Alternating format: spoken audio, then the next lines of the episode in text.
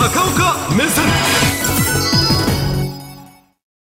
目前に大雪迫ってます、今からやれ買い物に行ってくださいとか、あいうつもりはこちらも毛頭ございませんがしかし今テレビをご覧の皆様もうお自宅にご自宅にあるものそれから明日もやっぱお仕事学校行かなきゃいけないという時に、ここはちょっと気をつけておいてくださいということを重点的にお伝えをしたいというふうに思うわけでございます。であの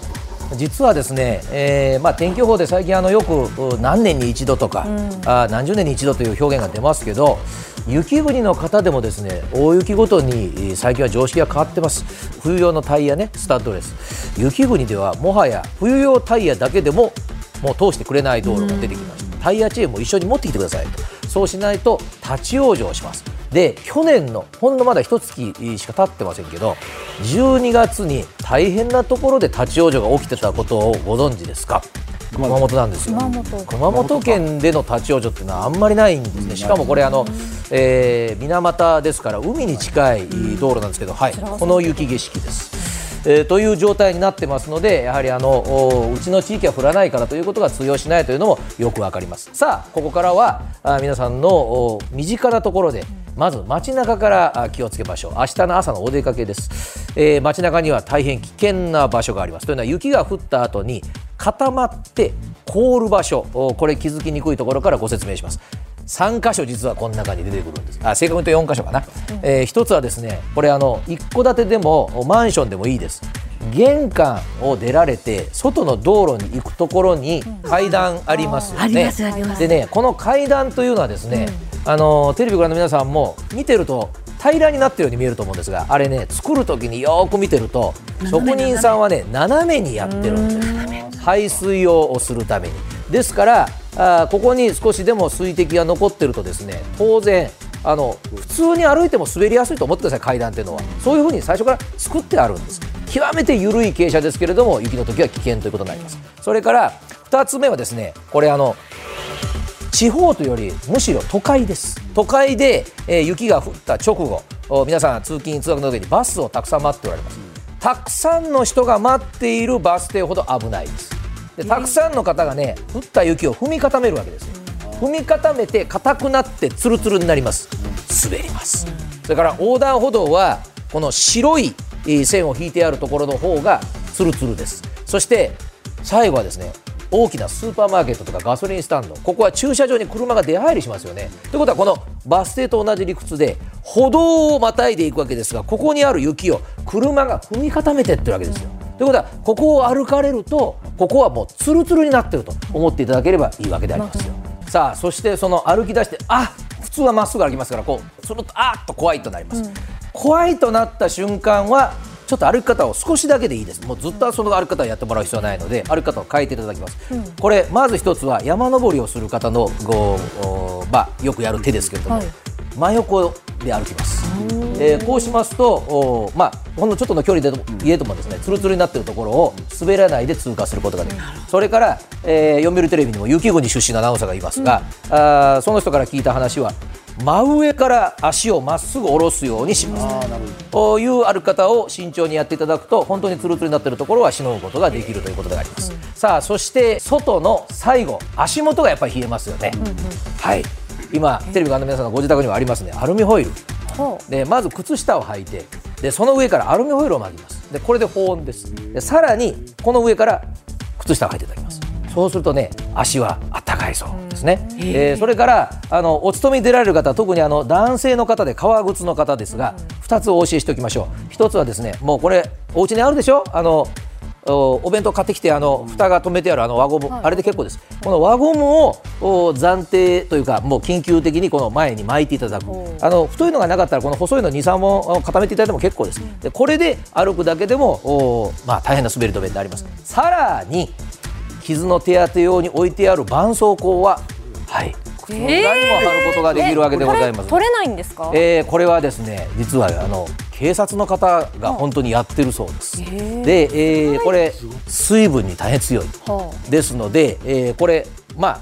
6つぐらい貼ってありますけどもこの状態だと本当取れない。外でというね貼ってそして出てください。ということができます。でまあ、こういうことをやってお家の中に入りますがさあお家の中で気をつけていただきたい。第一は、うん、何でも熱々はいけません、うん、で一番あの外から帰ってきて冷えてるもので体のそばに持ってるものというとこれなんです。携帯冷えてるんですよ。で携帯っていうのはあの結露という現象を起こします、うん、であのこれはまあいわば電化製品ですので、まあ、外の冷たいところでこう手に持って歩かないでね、うん、あのまあ、女性の方は大体あのバッグにお入れになるからこれはいいんですが手に持ってると冷えてるわけです、で冷えて家の中に入りますと水滴が機械ですから中にできる可能性がありましてその時にすぐに熱々で温めない、うん、もう暖房の前に置いたりとか、こたつの中に入れたりなんかしますとその急激な温度差でさらに壊れるということがございますので、ゆっくり焦らずにがお家の中では大事です、うん、はい。次の熱々はダメ。はいこちらでございますね。もう何でもかんでも熱湯を沸かしたくなるんです。私も沸かしたくなるんです、早く溶かしたいからね。早くもう特に気が短いから、うん、ね、えー、窓ガラスが凍ってるったらもう鍋3つぐらい並べてぐぐっと沸騰してぶっかけたくなるんですが、うん、窓ガラスが割れます。そんなことする。それから水道の凍結よく言われますがそういうところに熱々をかけるのもそれで水道管壊れるんです、だからあまあよくあのウィンドウウォッシャーっていうとこの霜を溶かす薬剤がありますけどああいうものを逆にあのここへゆっくりかけていただくということが大事。それから先ほどから出てますあのお風呂の入り方ですね。寒いですから絶対に言うんですよ。私もあの死んだじいちゃんはすぐ言ってました。寒い日は熱々に限る。熱々は命の危険に関わりますですので一番安全なのはやっぱりね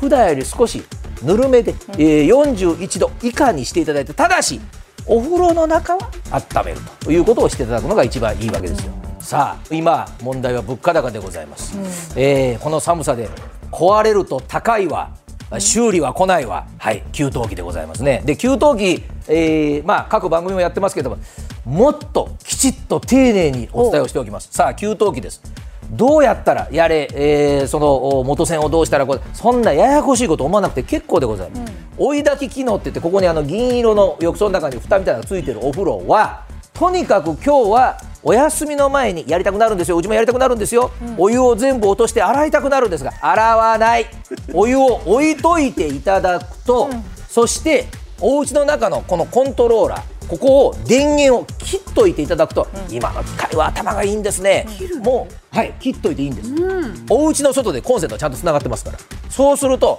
冷えてきたなというとこの室外のある機械が自分で判断をして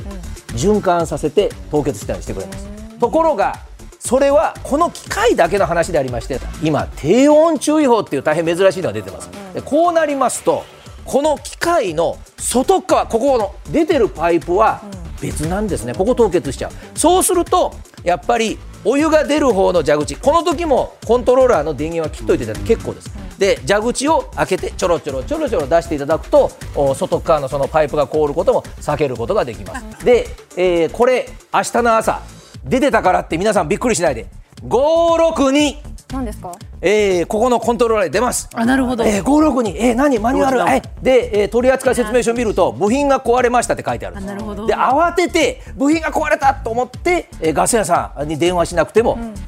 はい。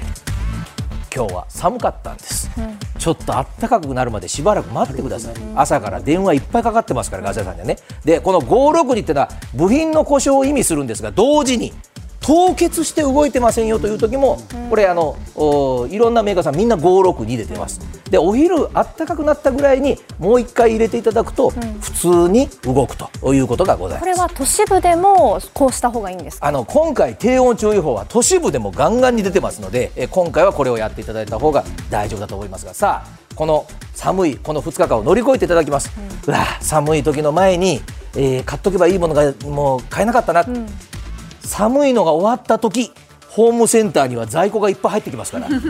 あ買いたかったものが、うん、でこれを買っといていただかないと次2月3月また雪降りますから、うん、やっぱり大事なのはもう JR のあの運休でも出ます。予防なんですよ、うん、えー、これが今年2023年の新しい雪の情報です